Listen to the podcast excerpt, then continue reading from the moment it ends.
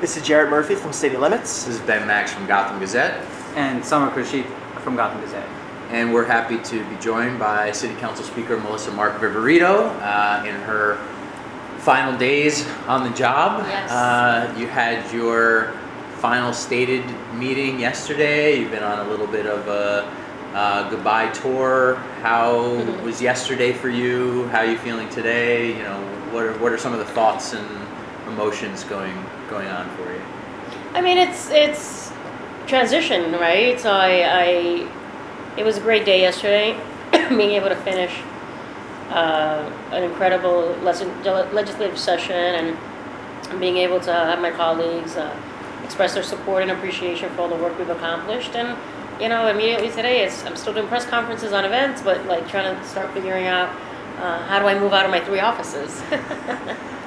You've got uh, about 10 more days, but holidays and, Right. and transition. So um, when you when you were sort of presiding yesterday and, and giving your outgoing message and then overseeing a bit of a floor debate, which is, isn't always the case. What was that like? You know, it was like yesterday was a very interesting thing to watch with lots of emotion, lots of positives, lots of congratulations, and then also some real open dissent that we don't always get to see. What was Well, I mean, like? there was there was one particular you know bill that yes, it maybe had a more vigorous debate than all the others, but uh, you know it, we we move forward, and I support my colleagues in terms of in this case the sponsor of the bill, the process that he went through, and I wanted to make sure that we were there to support him as well as the council. One of the things that uh, Councilman Torres said, which was really interesting to me, was he talked about the relationship between the council and the agencies on the mayor's side, and indicated that the council is somewhat um, constrained in what it can legislate, and basically suggested that especially with the NYPD, which is the biggest city agency, at least the most powerful, that you have to get their buy-in or a law is not going to be effective. Um, he even said that if we passed a law, if you had passed a law over the mayor's objections, that he could decide not to enforce it, and that would be his right. Where do you do you agree with that interpretation that it's possible that the council would pass a law governing the NYPD that would be disobeyed somehow? The, the issue with NYPD, similar to I think what it is with the DOE also, right? Those are two agencies where it's not totally clearly defined. Uh, what are the things that we can legislate? Um, and so I think that in that case, uh, you know, we have to.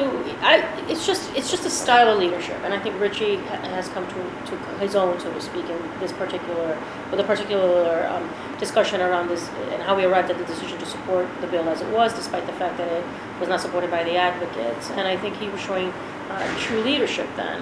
You know, my style of leadership is very similar. Like if you're going to uh, want to get something done, especially when you are talking about an entrenched and very difficult organizational culture like the NYPD is, I think the best thing to do is to try to figure out a way that you can uh, gain some sense of partnership there.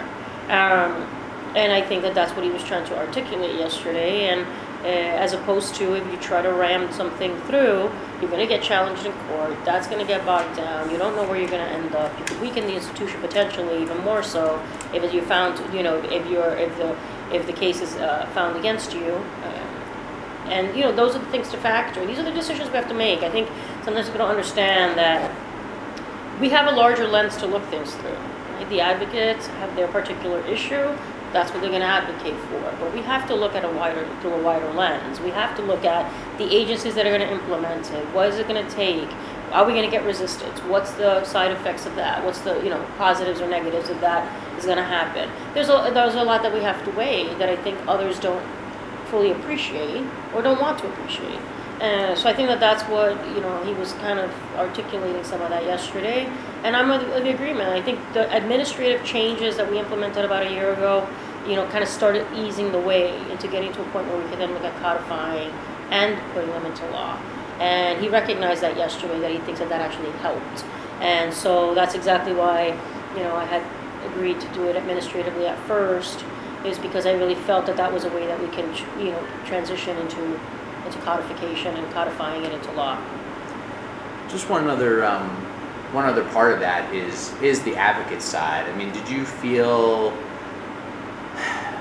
bad about how that sort of went down? I mean, you had Councilmember Torres sort of really forcefully saying, you know, these folks went after me personally. Uh, they don't get to veto our legislation, and then you had advocates saying, we we have pushed this legislation. We you know, asked you to sponsor it. We, you know, we've been the driving force behind this, and you've obviously been very close to these same advocates, Right. closing Rikers and a lot of these criminal justice reforms. Was that very hard for you to navigate? No, I mean, I, that's what I've had to deal with the last 12 years, and I totally agree with Richie that I'm not going to abdicate my responsibility as a legislator to the advocates. Yes, advocates bring issues to your attention, but I'm not going to say, all right, you craft the legislation, and then I'm going to implement it exactly 100% as it is without taking into account the other side. You have to. You have to sit at the table with those that it's going to impact, right? Yes, our communities have been impacted by the policies. We understand that, and we're trying to rectify that, and we've moved the dial forward considerably in these last four years in different areas. But you also have to have to talk to the agencies that are going to implement it and hear from their point of view how they think that might make things more difficult. Or yes, we can actually do this without a problem. You know, you have to understand and figure out that part of it. But I think it's unfair. Uh, I think it was unjust for the advocates to personalize it. I don't think the personal attacks uh, were definitely were necessary at all. I stand with Richie and I stood with Richie 100% on this issue. And it's really quite laughable to think that these advocates are going to like draw the line in the sand that if you don't pass if you don't go over on this on this issue then you're not an ad, you're not a reformer anymore or you're not a progressive anymore that this is the one defining issue and everything else that you've done and everything else that you've accomplished is not even you know considered that this is the one issue that oh you know what you're you're you're a sellout. I mean it's ridiculous. So uh, it's unfortunate it gets there. Again you know and richie was very firm in his heart. He believed that that's what he wanted to go and that's what he wanted to do. And he knew that he was going to get knocked around. And that's a sign of leadership. I think he showed great maturity uh, and growth in that moment. This this issue of this legislation in particular for him. Is there isn't there a risk of alienating these advocates are essentially your partners? Um, they help, they, they advocate for legislation, they advocate for communities, and a lot of the rhetoric yesterday, um, Councilman Torres said that no one, we've been elected to lead, no one assigned them as representatives of the communities. Um, they don't represent the people. Something to that effect. Doesn't that risk alienating their relationship for a progressive um, a largely progressive body that needs these partners in civil society? those are the, we have to decide how we're going to lead. You know i've been one to say that there are certain things that i won't compromise on and what it is what it is in terms of where it ends up. But you know i i then there's been many issues that i've stood strong on even though it might have negative repercussions for my election cycle.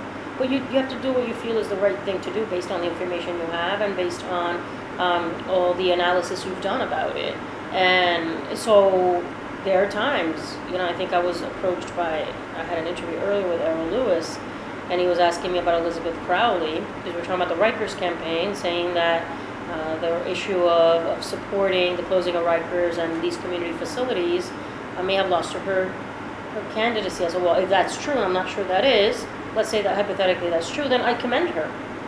Because she took on an issue and she supported an issue, even though knowing that it could have some sort of repercussions, but she felt it was the right thing to do. And, you know, I think that that demonstrates leadership. So the same, you know, here, understanding, you know, again, our job, no one is going to be 100% happy. We have to, we have to understand that. We have to understand that we are not going to make everyone happy. And you have to, at times, stand up and say, you know what, I'm not going to agree with you on this issue. And just let the chips fall where they may. So I asked via social media for people to suggest questions, and I Yes. think one interesting one. I want to honor it. Um, someone wanted to know what happened with the waste transfer cap bill. Uh, what what doomed that in the end? That was, it was pulled, obviously between the chair of the committee, the sponsors of the bill, conversations were happening, some negotiations, and then it just didn't seem to be able to get over the finish line. So that, I know that was a late decision, but, And uh, you know why? That, what was the what was the sticking? I don't really know. I, I know there was a lot of moving pieces at the end, Uh, there was some concerns that were being expressed by a cer- by certain boroughs. The one, I think the Bronx in particular. Uh, we were trying to deal with those concerns. Uh, just not sure where it, It wasn't up. something that was your, you wanted to put a stop to. That No, wasn't, some- that wasn't no. really that high on your agenda. No, it wasn't. I mean, if they could have gone to some sort of an agreement, because the essence of the, what the goal was to me is important, right? If you reduce the cap on these waste transfer stations, the waste transfer stations that for the most part had not reached their cap.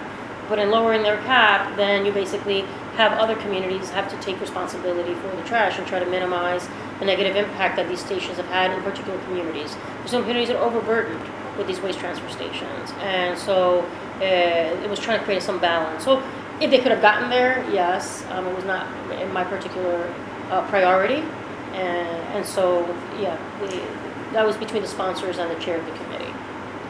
I think um, in, in sort of taking in the totality of your four years in charge of the city council, your critics and your supporters alike would agree that you've significantly impacted the direction of the city. I mean, I don't think anybody, I'll take that. anybody, I don't think anybody disagrees with that. There's all this, leg- you know, the, the number of bills. I mean, there's a whole discussion. I don't know. We'll have time for today around whether the number of bills really is that great a sign of, of anything other than the number of bills. But clearly, a lot of impactful stuff, things that have really changed the city and will change the city, whether it's workforce, workplace rules, et cetera, obviously closing Rikers, criminal justice, and so on. When you talk about it, when you're thinking about it, how do you sort of characterize the where you've led the city, where you've taken it? Do you do you think about it as I came in and I and I really corrected the course that this city was on from the Giuliani and Bloomberg years? I mean, how do you, in a in a sort of broad way, characterize your impact? I mean, well, the, the thing you have to understand, right? We, we can't forget that when I came into the speakership, uh, you know, we had been 20 years under a Republican mayor. So here we are as a progressive council speaker, as a progressive council. Now we have a mayor who is Democratic, who's aligned with us, progressive himself. So, you know, philosophically, in terms of our vision for the city, we're probably very aligned, right? How we arrive at the decisions, you know, there was some differences obviously in areas, but there we were pretty much philosophically aligned. And I think that also people have to realize that having a mayor that's Democratic and a council that's progressive and Democratic obviously helped to shift considerably in terms of where we were going as a city, what our priorities are, where the focus was going to be. Uh, you know, the mayor fighting for universal pre-K, us expanding paid sick leave, you know, when you talk about looking at criminal justice reform and making it more equitable in the way nonviolent offenses are being treated, trying to minimize people's interaction with the criminal justice system, you know, all of that has positive effects for our city, right? Having communities that historically been silenced or have not been encouraged to speak up or that their voice was disregarded, you know, having those communities have a say or being more engaged uh, in in decision making process. That, that's all valuable. So it's a shift in vi- in priorities and vision, and that was pretty dramatic coming from 20 years of the Giuliani and Bloomberg. So obviously, I believe you know we played a big part in that because we passed the laws for the city of New York. We legislate the budget with the mayor. Uh, the budget that he comes to us with is not the budget we end up adopting. There's changes in negotiations on where do we want to see the money is allocated. Um, a prime example is SYEP, fighting for, fighting for youth employment programs never had it been baselined. You know, in all the time that I was a council member, we finally got a baseline at 70,000 slots by the time I'm leaving as speaker. That's significant. That's impact on, on children's lives. We expanded the number of slots and baselined it. So many ways. And so, yeah, I mean, it's, it's, um, when you really sit and think about the impact we've had, and I would say it's considerable. And in a short window of time, you know, so that's important, and I'm proud of that. You've also changed how the council itself Yes. is, is run, um, and a lot has been said about your, you know, granting committee chairs more independence and individual members having a little more uh, independence. In terms of the legislative output, which is one measure of the council, are there bills that, that came to the floor that are now law that that wouldn't have but for those reforms? I mean, basically, did anything come to the desk for approval that you sort of fundamentally disagreed with that you would have blocked if you could have, except people have this new freedom to, to advance things that are more important to them? I mean, the, the, the change here, with the considerable thing about my leadership is that I made it a member-focused legislative body. Right? It wasn't about me centralizing the power, just pushing what my agenda was, um, trying to, you know, uh, it, whatever it may have been. And you know having members really have much more of a function and a role and ownership for this institution. It belongs to all of us. It doesn't just belong to the speaker.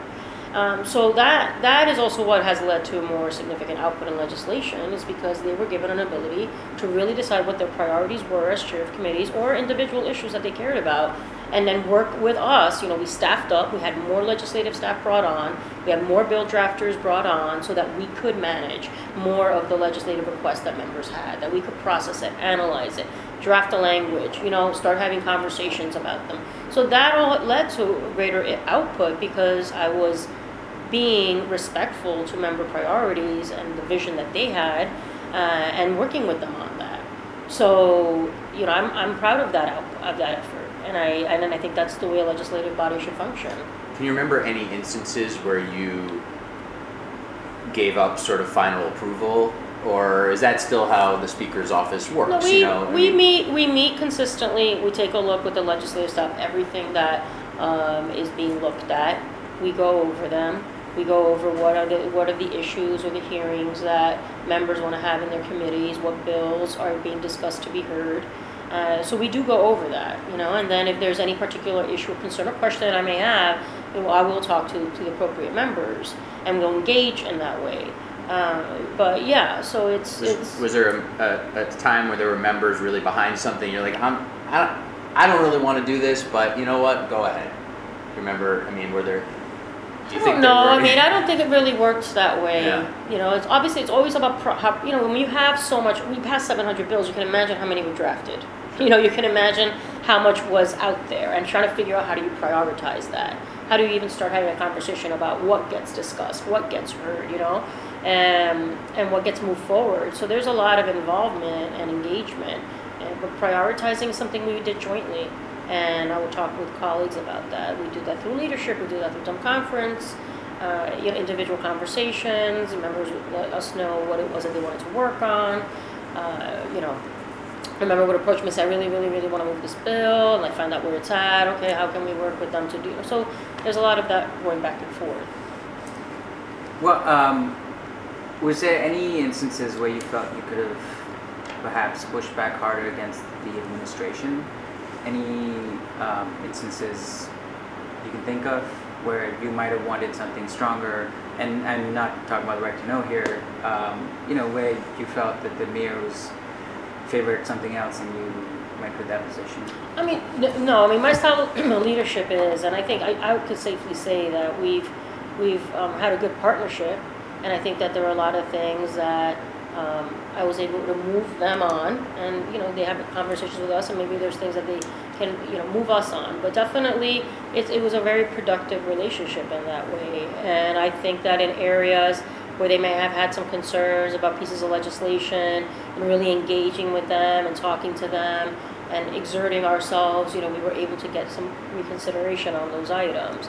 And, uh, you know, so, and that's done in consultation with colleagues, right? The colleagues that could say, look, I feel like this is stuck, or that they're getting some resistance, and I would personally weigh in or advocate on their behalf with the mayor on certain issues.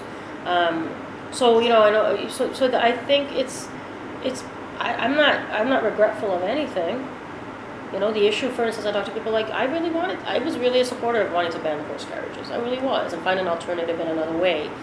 And I thought the bill that we were ready to vote on presented that balance. But there were certain agreements and commitments I had made to the members, and that they needed certain things in order to feel comfortable voting for it. And when those things fell through, I, in good conscience, even though it was an issue that was important to me, could not put that push that through because I had made a commitment to the members.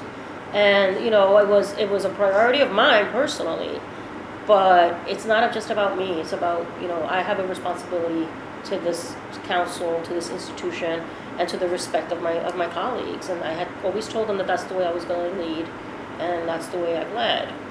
Um, just have a few minutes left, so I want to look ahead a little bit. One issue that you championed was the closure of Rikers, Yes. and now that's in other people's hands. Um, in the next year, to achieve that goal, to maintain political momentum, what do you want to see happen on the Rikers closure issue to make sure that in fact it actually does move toward occurring? I mean, I would love to see him because we already had gotten commitment from council members where these community facilities would be based, because there are existing facilities already. But there have to be a land use process in order to get there. There's commitment from those members. Starting a conversation about, you know, what those facilities would look like and start talking about investing capital money into refurbishing them, right? And, and, and retrofitting them to a more modern facility. That takes commitment, right? And I think that when we talk about driving, door, driving down the jail population at Rikers, at the same time, we have to start already implementing the idea of starting to build these community facilities because that's the way we're going to expedite the timeline if we want to, and then start channeling, right? Start to refocus.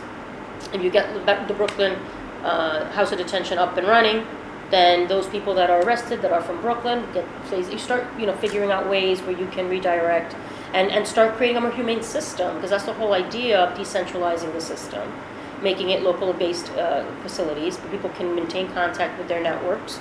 Uh, they'll get more visits from their family members, stay connected to their communities. Try to, and, and you know, ha- that is important to reducing recidivism. Do You know, if you have people warehoused out of out of sight, out of mind, uh, it just wreaks havoc. You know, on them as an individual, on their ability to reintegrate successfully, and that has long-term consequences for us as a society when people don't cannot reintegrate. So it's you know it's just the right thing to do. So that's what I would say is that has to be kind of these parallel tracks of things happening in order to get to a, a less than ten year timeline. Do you envision playing a, personally playing a role in that? I would, I'm very on invested in it. I mean, this is something that was definitely a priority of mine that I feel that I've contributed greatly to get all of us aligned on getting to an understanding that that can happen. So I definitely am committed, and I would like to figure out how I can um, still be helpful in making that a reality. You're going to be um, replaced by somebody as speaker. Um, do you, if you were sitting with that person right now and you were going to sort of give them one big piece of advice for the role, is there something you know that that everybody should hear, that everybody should know, that is you know something you wish you knew ahead of time? I mean, I, I would say, and I've been saying that consistently, consistently, I think, I think that the way this council is structured right now, you know, in terms of, of being member focused is something that I think needs to be maintained. I think the reforms we've implemented to make it more transparent, you know, that that commitment still be there. Um, there's a lot of support that we provide centrally here to members on different issues, participatory budgeting being one. Uh, you know, we've, we've improved our digital access, I mean, our digital assets, you know, to make this council more transparent and being able to reach more people. Uh, we have made a commitment to community media, uh, and ethnic media, community and ethnic media, uh, in a way that I think is really important if we want to reach more people, because not everybody gets their media, I mean, gets their information through mainstream media anymore. There's all these different, you know, ways that people get their information, and we have to stay in touch with that and keep up with that if we're going to be effective in getting the message out. Those are things that I believe in very deeply. And obviously, yes, those are things I implemented, but I think they've brought value to making um, this institution a real counterbalance to the administration. Um, I increased the budget of this institution two different times when it had been starved in the past. Uh, I brought more professional staff on board. Uh, tried to get the leave the politics behind in terms of how people are brought into this institution or fired from this institution. Uh, those are changes that I, you know, I really believe in, and I, I, I believe so much in this institution and defending it. It's not about me as speaker and utilizing this institution as a way of advancing my personal. So, And so that's that's critical, and I think that that's something that I would hope um, any future speaker would be committed to as well. Final cou- couple of quick Yeah, yeah, questions. Um, so you've seen all these folks up close. Uh, you know what the job takes. Now that all the stated meetings and everything behind, is there someone running for speaker that you think would do the best job in the role? I would like to see the speaker commit to everything I just defined as what's important. And uh, again, this um, this institution is, you know, we can we we have to be a true counterbalance to the administration, and uh, and we have done that, I believe. And so I would like to just see a lot of what everything I laid out uh, continue because I think it all leads to that. It leads to that being a real effective um, counterbalance. And um, do you sort of wish that the cycles had lined up that you could be running, you could have been running for mayor as your time in the council ended. You know, if you didn't have an ally who Has, in, has that worked for any prior speaker? no, but you. I, I'm not. I'm not. You've one, been big on I'm making not- history. You could always, you know, Right, but I know that that would be a I'm challenge like, you would shy away from. Yeah, maybe there's a different path and still be successful. It doesn't necessarily mean you have to have a position of off, in office to in order to be elected to office. Is that is? Um, I mean, I know look, I- there's I- people talk about Congress and all these things, but is running for office in the in the near future, whether it's Congress or mayor or something else? that- I, I leave every door open. I think I've had an incredible track record and trajectory of accomplishment that I can, you know, hang my hat on and campaign with. And I think I have a lot more to contribute to the city of New York, a city that has done and done so much for me. Uh, and so I would like to explore that. You know, I don't know what that would be, but doors are open. The, uh, conversations can happen. Where it leads, who knows? Maybe yes, maybe no. All right, we'll leave it there with uh, City Council Thank Speaker you. Melissa Mark Viverito. Thanks for thanks for joining us, and good luck figuring out that that next step. Thank you.